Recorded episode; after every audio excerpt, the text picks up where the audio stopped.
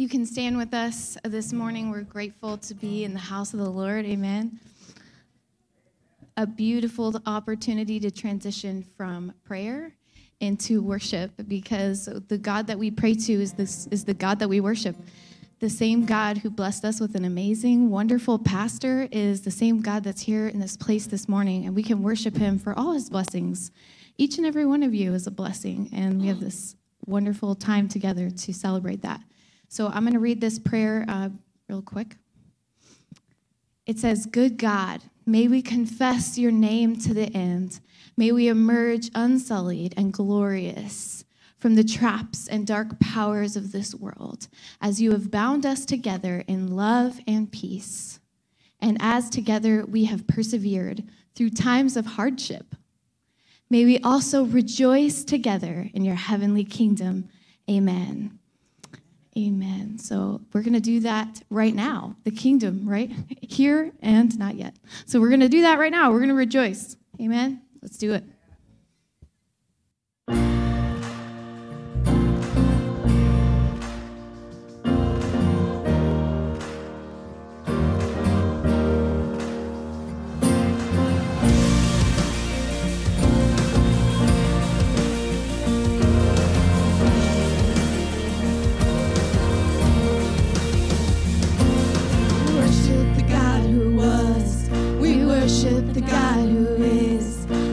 worship the God who evermore will be.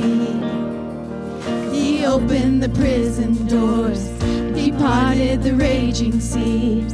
My God, he holds a victory. Yeah. There's joy in the house of the Lord. There's joy in the house of the Lord today. And we won't be quiet. We shout out your praise. There's joy in the house of the Lord. Our God is surely in this place, and we won't be quiet. We shout out your praise.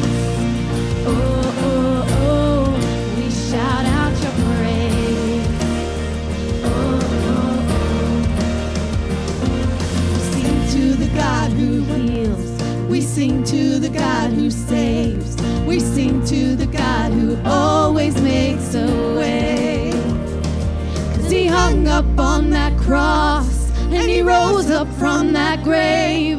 My God, still rolling stones away. There's joy in the house of the Lord. There's joy in the house of the Lord today. And we won't be quiet. We shout out your praise. There's joy in the house of the Lord. Our God is surely.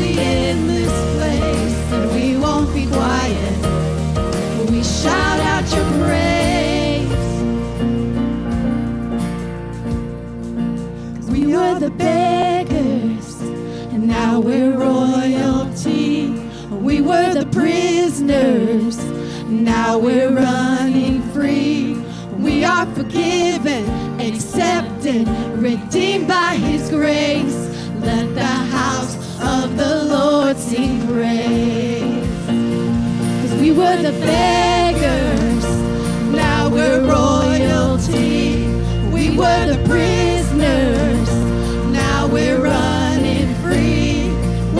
forgiven, accepted, redeemed by His grace. Let the house of the Lord sing praise. There's joy in the house of the Lord. There's joy in the house of the Lord today. And we won't be quiet. We shout out your praise. There's joy in the house of the Lord. Our God is surely in this place and we won't be quiet.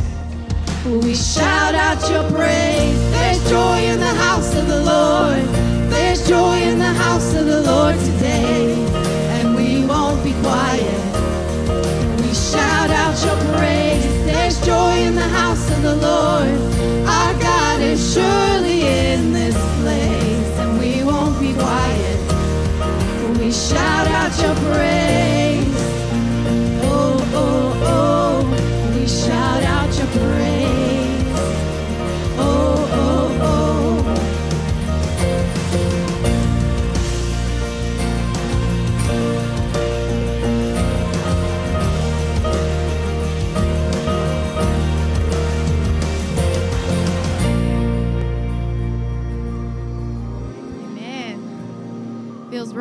Drum solo without Bo. It does. It's better with you, Bo. It's better with you. Okay. I'll let it go now, but we miss you and we love you. Okay, Isaiah 46, verse 4 says, Even to your old age and gray hairs, I am He.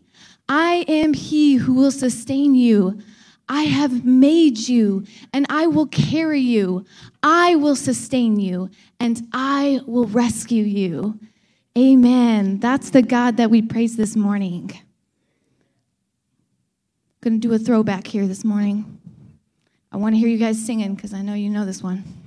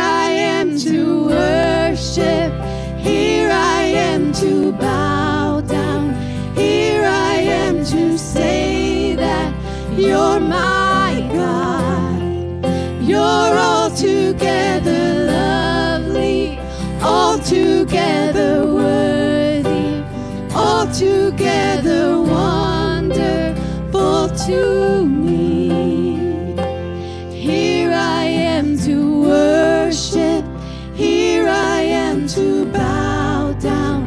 Here I am to say that you're my God.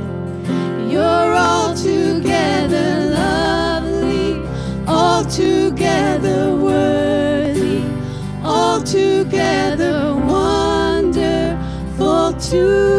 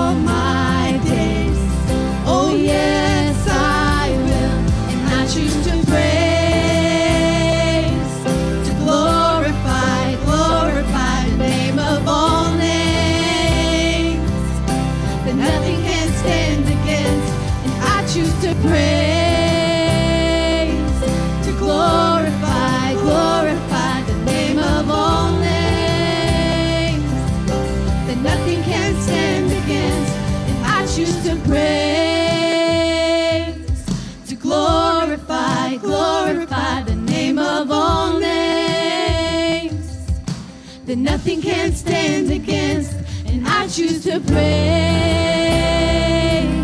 to glorify,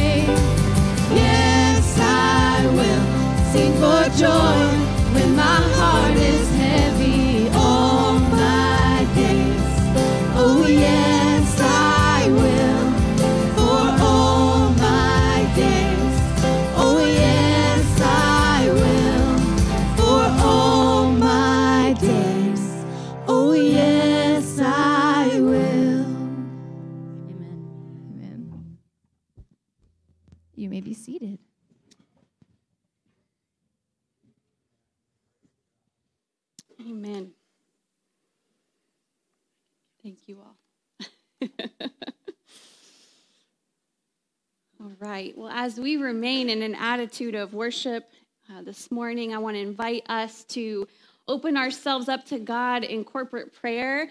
And I just want to invite you all to um, just assume a posture that is comfortable and appropriate for you as you enter into God's presence, as you come before his throne boldly, right? He's meeting you there with love and open arms. And so as you approach his throne this morning, would you just come before him? Come before him with all of you and open yourself up to receive all of him. Let's pray.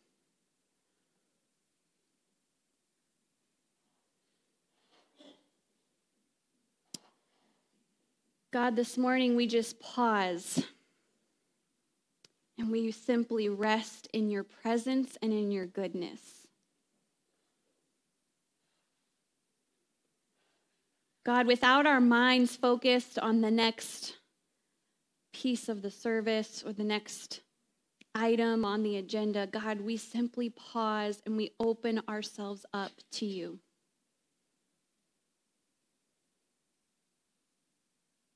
God, we just invite you. We invite you to meet us here in this moment. And God, would you just reveal yourself to us in a new and powerful and special way? God, would you meet those this morning who are weak and weary, those who are tired, those who are experiencing just the physical and mental exhaustion of life. God, would you help us? God, help us to receive your burden, which is light, this morning. God, would you draw near to those who are feeling isolated and lonely? God, would you help them to feel comforted as you welcome them into your company? God, would you draw near to those this morning who are at home? Those who are at home because that's where they're able to worship these days, or because of sickness, or because of other circumstances. God, we just pray that you would meet each and every person in their homes or in their space, in their cars, wherever they may be. God, in this moment, may they be fully aware of your presence that is in their midst.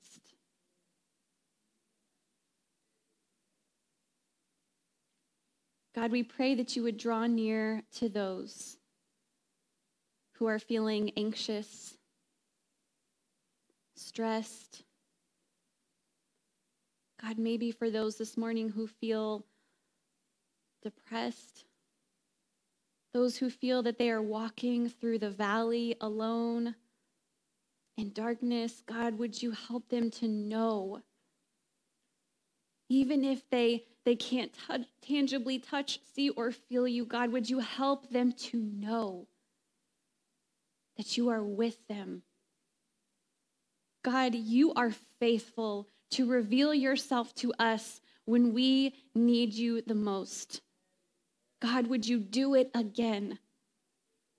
God, would you do it again this morning for those who desperately need to see a glimpse of your light and of your glory and of your love? God, we thank you this morning for your faithfulness. God, we thank you that you see us and that you are near, that you never remain far away, God, but that you are always right here. You walk alongside us. God, we thank you for the ways that you welcome us into your arms, the ways that you love us, the ways that you forgive us and give us mercy and love and grace when we need it. God, we thank you this morning for the gift of community. God, we thank you for the gift of the body of Christ. I thank you, God, for the gift of this particular community, this particular body that is such an encouragement to me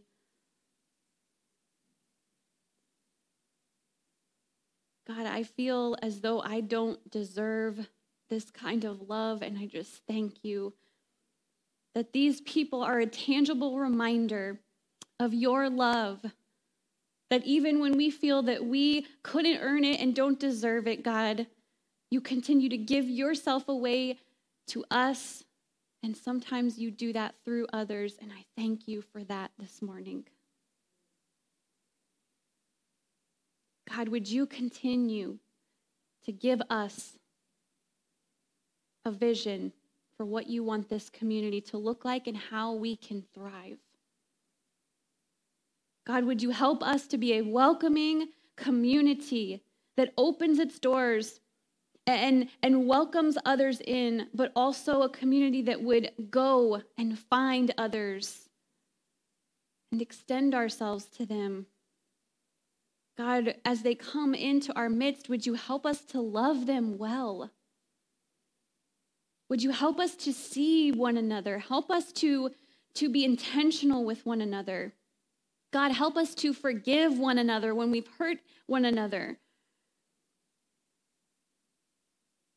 God, continue to show us what a Christ filled community looks like. And help us to be obedient. Help us to truly be there for one another the way that you are for us, God. God, as we open up your word, I pray that you would reveal yourself to us, that you would guide us, and that you would help us to receive these words this morning. God, we thank you again for your love and your faithfulness and your goodness. And we pray all of this in the name of Jesus. And everyone said, Amen. Amen. Well, this morning, um, I know last week I told you that this week we were going to be looking at the story of Zacchaeus. And I, I did a little bit of switching around, but don't worry, that is coming next week. Okay, so that is absolutely coming next week. Zacchaeus is going to be a good story to to share in together. But uh, today we are going to just go past that, Luke chapter 20. So I'm going to invite you to stand this morning if you are able. And we're going to be reading from Luke chapter 20, verses 27 through 38. This is the word of the Lord. It says, Some of the Sadducees who say there is no resurrection came to Jesus with a question. Teacher, they said, Moses wrote for us that if a man's brother dies and leaves a wife but no children, the man must marry the widow and raise up offspring for his brother. Now, there were seven brothers. The first one married a woman and died childless. The second and then the third married her, and in the same way, the seven died, leaving no children. And finally, the woman died too. Now then, at the resurrection, whose wife will she be since the seven were married to her? Jesus replied, The people of this age marry and are given in marriage, but those who are considered worthy of taking part in the age to come and in the resurrection from the dead will neither marry nor be given in marriage, and they can no longer die, for they are like the angels. They are God's children, since they are children of the resurrection. But in the account of the, of the burning bush, even Moses showed that the dead rise, for he calls the Lord the God of Abraham and the God of Isaac and the God of Jacob. He is not the God of the dead, but of the living, for to him all are alive. This is the word of God for the people of God this morning. Thanks be to God. You may be seated.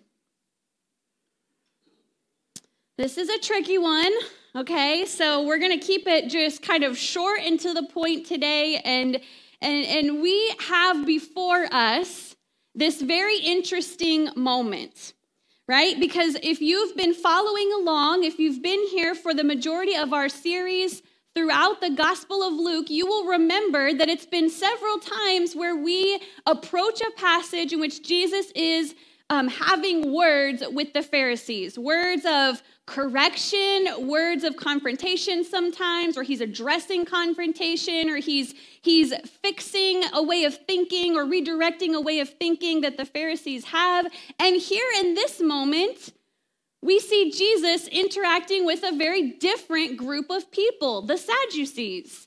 And we don't see moments like this very often where Jesus has tension with groups other than the Pharisees. Though we don't have a lot of those moments in the Gospels, and so they really do stand out to us when we see that Jesus is having words with a different group or a different religious sect. And I also appreciate, we didn't read this part, but if you kept on reading, you would notice that the Pharisees, who, by the way, just had other words of kind of some, maybe not confrontation, but there was a challenge just before this passage with Jesus. And the Pharisees, I love how after he corrects the Sadducees, the Pharisees say, Well said, teacher. And you're just like, wait, what? This whole time they've been trying to trick Jesus and they have issue with the way Jesus lives and with the words that he says. But now all of a sudden they're like, oh, well done, Jesus. Well done. Well said. Let's go home now. right? And so this is a very interesting unique moment. This is the group called the Sadducees. As I said, they are another religious sect, uh, similar to the, that the Pharisees are a religious sect, but the Pharisees and Sadducees are very different. They agree on almost nothing. And as I said, we don't hear a lot about the Sadducees, but just so you know, as I said, they differ from the Pharisees the Sadducees would have been known as the rich upper class, all right? And they were protective of the status quo. They didn't want things to change. They wanted to be able to remain the upper class and remain prosperous. And so they would protect that fiercely. The other interesting thing for you to know about the Sadducees is unlike the Pharisees, they only paid attention to what we would know as the first five books of the Bible. We call that the Pentateuch. The first five books of the Bible are what the Sadducees lived by. They did not follow anything else. So, all of the prophets, right? All the rich, the Psalms and the Proverbs and stories of the prophets, the Sadducees did not hold to these.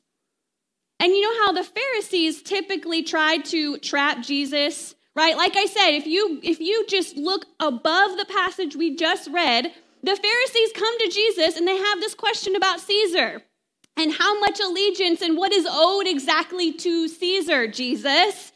And then we have this unique moment where it's a different group of people trying to trap Jesus, this time the Sadducees, and the trap is the resurrection. That is the trap for the Pharisees or the, the Sadducees. I may do that a few times, and you're just going to have to bear with me. The Sadducees are aiming, as you can see, to discredit the resurrection. They don't believe in resurrection, period. Not just, of course, this is yet to come, Jesus' resurrection, but in any kind of resurrection. Whereas most Jews of this day had a very particular idea in mind when it came to the resurrection. They had the hope of a someday resurrection. Jews believed that someday God would raise all Jews, maybe even all humankind would be raised to new life. We would be raised from the dead. We would dwell and live in this new world. They believed that all wrongs might be put to right and that all would be alive in a new way, made right with God. But the Sadducees did not believe in this. The Sadducees could have been referred to as materialists. They believed in what they could feel and what they could touch. And so you could say that in this moment, I kind of view this as they're kind of poking fun a little bit at the resurrection. And they're, they're, they're not only aiming to discredit the resurrection, and I think they're trying to, to maybe trap Jesus in a way, but it also is kind of poking fun at the resurrection because the story that they present to Jesus or the scenario is a little bit ridiculous, right? And so this passage reveals a lot about what the Sadducees believed and what they thought was, quite frankly, just a little bit ridiculous. They used this story of a woman who is married seven times, as we read. And because of a law that was in place at this time, it was called the Levirate, the Levirate marriage.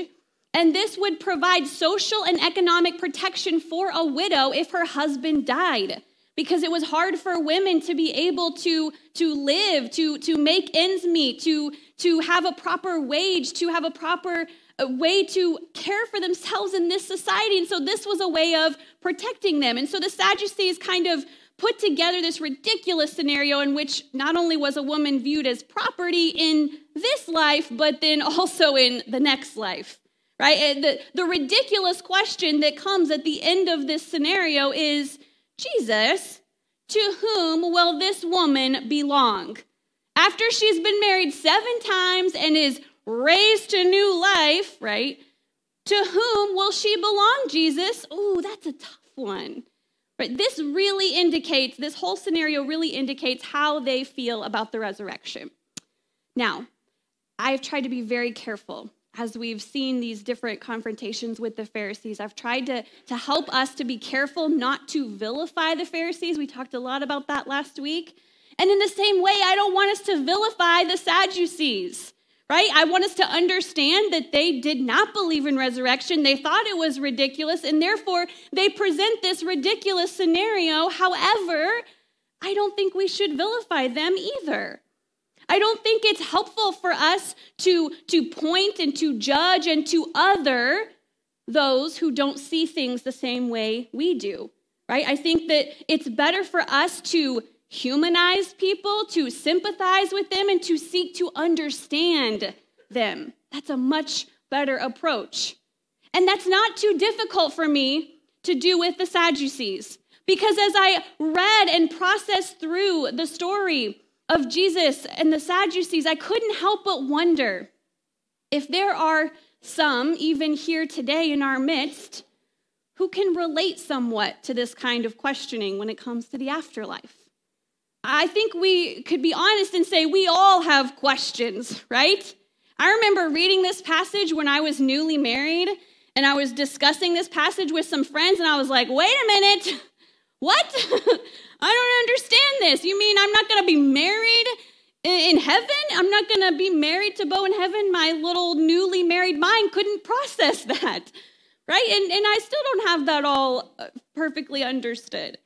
And so I think we, if we were honest, we would say we all have questions when it comes to the afterlife. But then if there were some of us who were being really honest, we could, we might say, you know what? I I kind of understand where they're coming from right? Maybe we believe, maybe there's some of us here who don't have a problem believing in resurrection. We believe in the resurrected Jesus. We believe that one day we too will be raised to new life in the presence of God. And yet, it would be so nice if we could have some assurance, right?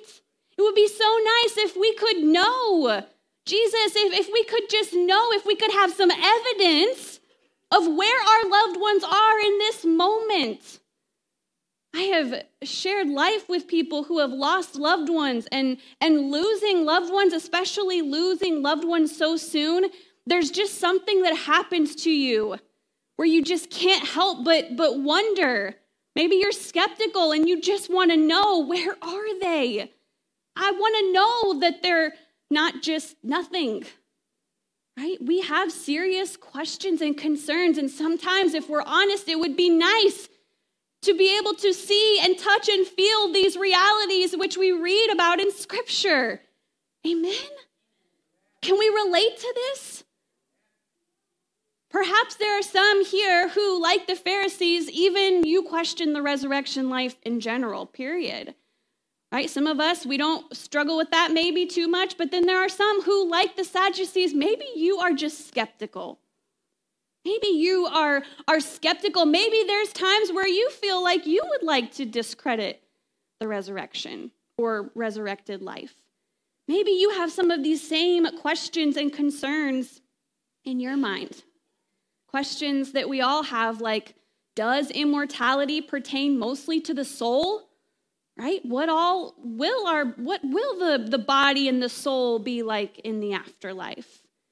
Do the dead find themselves directly in the presence of God right then and there? Or is it does full resurrection life only begin at the end of history? These are some of the questions we have. How can I be assured that my loved ones, as I said, are indeed in the presence of God? We have questions like these, probably even deeper questions than what I was able to, to come up with. And here's the thing that I want us to understand I don't think that it's bad to have these questions. I don't think it's it's wrong for us to have these questions. I think these questions are totally and completely normal for fallible human beings who do not possess the knowledge of God. And I think God would understand that. I think God understands that we have questions, that these things are hard for us to wrap our minds around. Whether we feel like we're close to the end of our life, and I, I, I can't speak for those of you who are further than I am, but I can only imagine that as I get closer to the end of my life, that these questions are really going to come up. I'm really going to strongly consider. I'm not trying to be rude. You're smiling and smirking at me, and I'm just, I'm just being honest. That these questions, I already think about these things, but I can only imagine that the further along I get in life, these questions are going to really be in my mind. And I think that's okay. I think these questions are okay so long as we are okay with knowing that we won't have all the answers. We have to be okay at some point with knowing that we don't have all the answers. I don't have all the answers. Spoiler alert, newsflash, I don't give you any answers. it's times like these, actually, when I come across these passages, it's times like these when I lean heavily on scholars and those who are, are wise beyond my years, and I just lean on them. And that happened this week. I appreciated the words of Dr. Carla Sunberg. Here's how she approaches this passage. She said, we limit God when we restrict our faith to those things which we can see and touch. Knowing Jesus leads us into a daily faith walk. In this journey, we discover the spiritual world is far more than what meets the eye. And when we try to explain the kingdom of God from our limited human experience, we begin to set boundaries on what God can and cannot accomplish in our lives. She said the Sadducees couldn't imagine the resurrection from the dead because they refused to allow their faith to be expanded. Jesus is stretching us, helping us to understand that faith requires us to believe in more than what meets the eye. And so, as we approach difficult passages like these, understanding that we can confess that we too have questions. Maybe we're unlike the Sadducees and we don't completely deny the possibility and power of resurrection, but maybe we still have questions. And so when we approach passages like these, I just wonder if what if Jesus is doing that which she said here and now? What if Jesus once again is seeking to expand our faith? What if we are to lean more on Jesus than on what our minds can understand and comprehend? What if we are to lean more on Jesus than what we can see and feel and touch? You see, I'll put it simply. I feel that Jesus, in this moment, in his response, he's making two simple points, simple though powerful. The first point I think Jesus is making is that resurrection life will not be exactly the same as this present life. And for many of us, we say, Amen. Amen. Thanks be to God. right? But I think Jesus is clearly saying that. He is addressing the Sadducees' ridiculous scenario and concerns. And, and, and I think he's trying to teach us that, yes, resurrection life will not be the same. I don't think that means it won't be bodily, but it's just going to be different. Right? Women will no longer be passed around like property. Amen. Jesus is, I think he is kind of throwing that out. Like, that's not going to be an issue in the afterlife. Who this woman belongs to is not going to be the concern or the issue. She doesn't belong to anybody, she belongs to God. She's a woman of God and she belongs to God. So I think he's kind of just throwing that out. But I think he's also addressing a deeper concern that rather than our bodies being used in, in the resurrected life, rather than them being used for what they're used for here, it's going to be different. We're no longer going to be, our bodies are no longer going to be used for marriage and procreating. We're going to have different bodies that will be appropriate for that new resurrected life. And we may not understand what that means fully, but that's okay. And for me, I, I, try to rest in knowing that I don't have to know exactly what that means or what that looks like or what it means for my marriage because I know that, that my God has thought of everything. And I know that it will be perfect because He is perfect. And I know that He is working to unite us. He's wor- working to restore what was broken here on earth, and He's going to make that right when we are resurrected. And I don't care how He does it. I'm going to let Him do that how He pleases. I know it'll be perfect. The second point I think Jesus is, is trying to make is powerful. I'll get to it in just a second, but, but I just want to point out that, that I love how Jesus is using language which the Sadducees would understand and respect. You just got to love Jesus. He's brilliant, right? He is brilliant, and the way that he addresses issues is amazing because I love how he points to a story which the Sadducees would highly regard and understand. I love how Jesus doesn't disparage the Sadducees, he doesn't condemn them, he meets them on familiar ground. And he points to a story with Moses. Did you think that was random? It's kind of random, right? He, he points to Moses and he all of a sudden starts talking about Moses and the burning bush. What's up with that? I think what Jesus is doing is using language and, and identifying a moment that the Sadducees respect and revere. He's saying, Remember when Moses was at the burning bush talking to God, and God calls himself the God, the father of Abraham and Isaac, and the God of Jacob?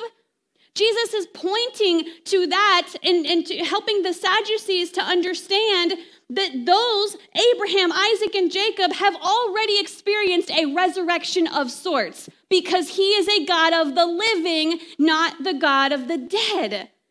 Right? At this point, with stay with me, with, with Moses and the burning bush, Abraham, Isaac, and Jacob were long gone at this point. But Jesus is highlighting that story, going back to that story, helping the Sadducees to understand that the language used there is important because Abraham and Isaac and Jacob are not just dead, they are with the God of the living because he is not a God of the dead, he is a God of the living. And I just wonder these are, I don't wonder about this, but I wonder for us if Jesus' words mean something to us because these are the words which Jesus uses. This isn't anyone else speaking here. This is Jesus. Jesus points back to a significant moment so that the Sadducees can understand. And if we are followers of Jesus, if we believe him to be the risen Son of God, then we ought to hold on to these words, and these words ought to serve as words of hope and promise because Jesus reaffirms resurrected life. Jesus says there will be resurrected life. You don't just have hope and wish of resurrected life, you have the promise of resurrected life because we serve a God not of the dead, but a God of the living, and in him all are alive. They are fully and wholly and completely alive. See, I think that the more we try to figure out that which we do not know. I think it just starts to bring on anxiety and frustration and feelings of, of just feeling overwhelmed. Instead, I want to challenge us. Not saying you can't have questions, but at the end of the day, I want to challenge us to rest in not just the hope of resurrection life, but in the power and promise of resurrection life which we have in Jesus Christ our Lord. I'm going to invite the praise team to come. And as they come, and as we close with this familiar song that, that brings about these feelings of comfort and promise and hope, friends, I want to remind you it's not if we are resurrected, it's when. It's when we have hope affirmed here by Jesus for what is to come after this life. And it's more life. It's better, full, whole, complete life. And while this is good and promising news, this resurrection life is not only good news for the life to come, it's good news for the here and now.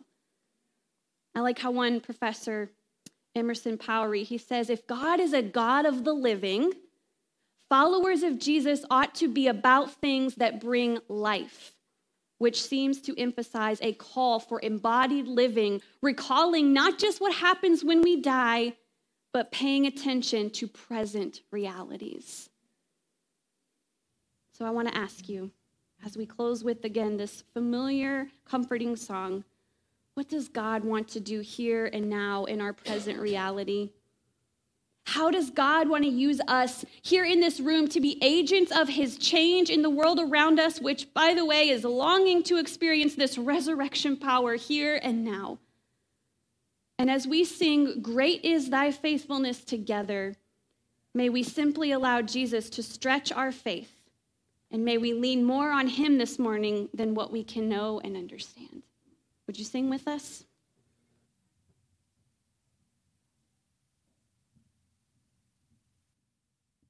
Please stand as we prepare to sing.